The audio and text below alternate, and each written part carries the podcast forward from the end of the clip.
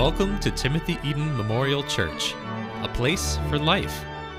Connect, participate, celebrate.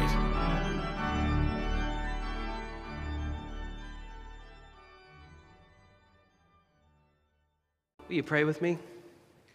Gracious God, speak through me and despite me so that your people might know how great your name is.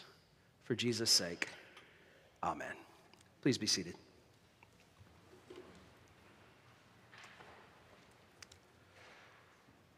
There are two stories in Genesis of Jacob robbing his twin brother blind. The other one is shorter, it's easier to digest. Sorry, Chris, for the reading. Sorry, listeners, for the reading. And the other one makes more sense. In that story that we didn't read this morning, Esau is hungry, Jacob is cooking. Esau is famished, and Jacob takes advantage of his brother's hunger. I'll let you eat from this stew if you give me your birthright. Esau is oafish, kind of dim, and so he trades his birthright for a bowl of soup. Or in the King James's matchless language, for a mess of pottage. Now, that story makes sense. Don't give up something that's a treasure for something that doesn't last. It's easier to moralize. The parents aren't involved. It's just a clever brother outwitting the less clever brother. Today's story is longer, more elaborate, harder to moralize, and harder to understand. In this story, the parents are very much involved, and Rebecca is the key player. She overhears her husband's request to their firstborn Esau Go, hunt me game, Make me savory food so I can eat it and bless you before I die. And then she connives to get Jacob, her favorite, the secondborn, this blessing instead of his brother. Go to the flock, get me some goats. I'll prepare them the way your father likes. And she comes up with this scheme to cover her husband, to cover her child's arms and neck, to fool his father into thinking it's really hairy Esau. Jacob goes along. So, by my count, the two of them together, mother and son, break three of the future Ten Commandments. They're stealing, they're lying, and Jacob is dishonoring his father. It's not a good look. This passage is the origin of our series on sibling rivalry. I heard Rabbi Jonathan Sacks say this is the key insight of the book of Genesis and of all the Bible the struggle between sisters, brothers, for blessing, for parents' love, for provision, and for life. This explains our whole world. The reason Russians and Ukrainians are blasting away at each other, they are brothers, Orthodox Christians. It explains the Middle East, the children of Isaac and Ishmael, Jews and Muslims at each other's throats. It explains the agony in your life and in mine, in my heart and in yours. Our siblings make us us, and then they unmake us. And so Christ comes as a sibling to bring healing. But he's not finished with that yet. Rabbi Sacks says this about election God's choice of Jacob, not Esau. God has a favorite. It is Jacob and not Esau. It is through Abraham, Isaac, and Jacob that God will repair everything that's gone wrong. But Genesis' sympathy is with Esau, the not chosen. And you can see that in our story. Rebecca behaves miserably, fooling her dying husband, favoring their second son. Jacob behaves even worse. I counted four times he lied to his father in the story, going along with his mother's plan, stealing that blessing, and pocketing it right beside the birthright. And then Esau walks in. He's got a pot of gamey stew, just like his father likes, just like we're all gonna eat at the chili cook off right after this service. These stories have alarming present day ramifications. He's been out on the hunt. He's found favor in his hunting, prepared the animal, and now he waltzes in, big smile, stew for his dad, just like he likes. And that stew will forever go uneaten. Isaac is volcanically angry. Our translation says Isaac trembled violently, and Esau explodes into tears. Scripture, he cried out with an exceedingly great and bitter cry and said to his father, Bless me also, father. Now, if your heart doesn't break for Esau, you better check if it's still beating. Do you see what Scripture is saying? Jacob is chosen, not Esau. But as a reader, you have no sympathy whatsoever for Jacob. All your sympathy is with Esau. Your heart cracks in two for him. Chosenness doesn't mean preferredness, and it certainly doesn't mean you're better. Chosen means God works through you, even despite you, to heal the world. Not because you're good, but because God is. Jacob is awful. Esau is genuinely good. Not chosen doesn't mean not loved or even not blessed. And it is Jacob who's our ancestor in faith, the scoundrel. Don't leave your wallet unattended near Jacob.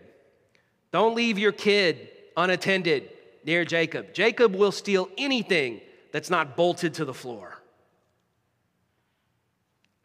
I wonder if you've had this experience in your family tree embarrassment, humiliation. An ancestor of mine signed the Declaration of Independence, which is pretty cool as an American. But then my family said to me, Oh, yeah, don't go bragging about that. He didn't want to sign it. The only reason he did is it already said unanimous at the top of the page. He didn't escape to Canada, which is what most God fearing loyalists should have done. Just think, I could have gotten here hundreds of years ago. Don't tell that story to anyone. No, I just told it to everyone. Someone else in my family tree, I was looking at a photo and asked who that guy was. And they said, Oh, this is embarrassing. Um, he faked his own death, and then they collected the life insurance. They escaped to Mexico and lived like kings. Right. Nothing to be proud of there. An older parishioner told me one time, talking about ancestors, don't go looking in that family tree too hard or you'll find a monkey. Now, I don't know what she meant, whether evolution or humiliation, but either one is true. It doesn't take generations to find a scoundrel because we all have them in our family, because we all have that in us. Dig into Israel's story and you find Jacob, a genuinely terrible human being. No way you want to be like him or have your children be like him. He's chosen but not because he's morally superior. He's morally far inferior to Esau. And yet, he's the one God will work through to repair everything God has made. When we lived in Vancouver, our family had a favorite burger place. Went there after church, went there to watch ball games. We got to know the owner who knew our usual. He'd start making our food before we ordered it. And one day he asked, You two are ministers, right? And Jaylyn and I said, uh, Yeah, sorry about that. Can we still eat? And he said, You guys must hate me. I was like, What do you mean? You seem nice enough. You're good at the grill. He said, I drink and I cuss and I gamble. I, I can't even believe you're in here. And we had to say, Oh, no, no. The people Jesus loves are you. The people Jesus can't stand are us religious professionals. I mean, have you read these stories? You come out looking great. Where do you think Jesus learned his preference for the wrong people? These stories that he learned bouncing on Mary's knee. When I first taught a classroom of Jewish students, I remember telling them how wonderful it must be to be chosen by God. And one of them asked, Excuse me, um, what do you mean by chosen? And I said, Blessed, favored, the ones through whom God repairs the world. And I could feel their posture shrink under these compliments. No, no, no, please. You're being very nice, thank you. But when you Gentiles talk like this, bad things happen to us. We're just ordinary, nothing special about us. Just treat us like normal neighbors for a change, okay? You can see their point. Don't speak of us as preferred because one second later, you'll lash out at us. Plus, look at Jacob. I mean, do you want to be descended from this guy? Well, here's a good question Why doesn't Isaac just take his blessing back? Just say, Well, I was tricked. Now I'll bless the right kid. Because blessing doesn't work that way. You can't take a blessing back any more than you can unfire a bullet, any more than you can put toothpaste back in the tube. You should try it later. It's messy. I'm warning you. Once a blessing is loosed in the world, it's already changed reality. It's already made things different. The same is true with a curse. And that's why we watch our words, they change things. Now, if you feel yourself grating against this story, you're not alone. This is not fair or just or even good. God's election is not a reward. Jacob is chosen despite his character, not because of it. In the black church, they say this God doesn't call the equipped, God equips the called. God doesn't call the equipped, God equips the called. God doesn't find the very best of us and say, You, you're perfect. No, God finds the worst of us and says, You, you're perfect. I'm going to work through you to heal everybody else. Almost everyone thinks faith is about being rewarded for doing good. No, God chooses the wrong people every time. Here, God chooses the conniver, the scoundrel, the one you can't trust. God says, Ooh, that one, Jacob, perfect. He's the one through whom I'll bless the world. But linger with this thought with me for a moment. Can God use a rogue's roguery for good? Jesus commands us to be as wise as serpents, innocent as doves. I love the story of Franz Jägerstätter, who was a farmer in Austria, refused to take the loaf of loyalty to Adolf Hitler, and was executed for it. The Catholics have said he's a saint. There is a beautiful lyrical movie by Terrence Malick called A Hidden Life about Jägerstätter and his family. Now, the thing is, the movie turns him into a hero for religious freedom and conscience. The Catholics turn him into a hero for piety. Franz Jägerstätter was neither thing. What he was, was allergic to authority. Any authority. He didn't like doing what his family said, what his boss said, what his town said, let alone what the person in charge of his country said. And God can use that blessed stubbornness for good. You see what I'm saying? Maybe not. All right, another example. My wife Jaylyn got to go see silverback gorillas in Rwanda once. Amazing animals. You know who they hire to be guides on those trips? Former poachers. It's the same skills to find the animals and take care of them as it is to find them and hunt them. You just got to pay more in tourist dollars than they were making as hunters. You see how the same skills can go for good that go for ill. Sometimes God needs a trickster. If any of my children are listening, please neglect that last paragraph. We Christians have long seen ourselves in Jacob, the second born, who gets a blessing not deserved. And we've seen our Jewish elder siblings as Esau, the firstborn, who is no longer blessed. Careful with that reading, it leads in bad anti Jewish directions. But here's the thing remember what blessing is in Israel. Blessing is a hot potato. You can't hold on to it. You got to toss it to someone else, it'll burn in your hands.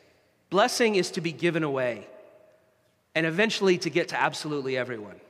So, yeah, Jacob is blessed first, but Esau will be blessed eventually too, as God heals all the nations. Now, the next few chapters continue these brothers' opposite trajectory. Jacob flees, Esau wants to kill him, and proceeds to bilk their uncle Laban out of his property too. And then Jacob is set to meet Esau, and he sends ahead gifts, bribes. Here, you don't want to kill me. Here's all this free stuff. And then he sends ahead his wives and children. Look at these beautiful family members. You don't want to kill their father, do you? And finally, the two brothers meet. And Esau falls on his brother's neck, not with vengeance that he deserves, but with tenderness and mercy. Jacob has done nothing to deserve this kindness, but Esau shows mercy anyway, shows him what it means to be like God. Now, let's be clear, y'all. We teach our children in Sunday school up there to be like Esau, not Jacob. Because Esau shows how to forgive and heal and restore, unlike the chosen one. Faith is so much more interesting than most of us think. It's not about being good or bad, it's not about us at all. Faith is about God working through all the wrong people to make everything right. Now, there are moments of morality in the Bible. They're the Ten Commandments. Jesus has some moral stuff. Most of the Bible is not that way. Most of it is this vast, sprawling story. And here's the story we hurt one another terribly. The ones we share our table with, our home with, our work with, will betray one another. And Christ comes among us and we hurt him terribly. But he rises with mercy and forgiveness, with Esau's restoration. And if you're not just a little bit offended at that story, you're not paying attention yet. We're about to turn to the Lord's Supper, another table. If harm was done by Jacob and Esau in a pot of stew, healing is done at this table with bread and wine and mercy. And in just a minute, we'll eat stew together, chili. There is more in the pot and on the table than any of us can understand or imagine. It's not just a meal. Or maybe better, I should say, no meal is just a meal. Because the table is where we do harm. The table is where Christ meets us with forgiveness and transfigures us and everyone else into a whole new creation. I mean, if God can redeem this family, what can God not redeem? Amen. A group of us went on a field trip to Holy Blossom Temple yesterday. We wanted to tell our Jewish neighbors of our prayers for them. We prayed with them for our Muslim neighbors. It's a hard time to be Muslim or Jewish in our beloved city. The service went on for two hours. The whole morning took four and a half hours. I don't want to hear anybody complaining about how long we go at our church ever again. And one of our gracious hosts asked me, Do you guys collect dues at your church? I said, No, but what a good idea. I mean, just send everyone a bill. And if they drive to church in a nicer car, we just up the bill. I didn't say that. I said, No, it's supposed to be voluntary. He said, Voluntary? I know people at your church. They tell me what happens if they don't give. A little group comes to your door and they knock and they say, We've been checking our financials and we just can't find anything from you recently. We're more used to your generosity. So, friends, so we can avoid that little awkward conversation at your doorstep, let's give generously now.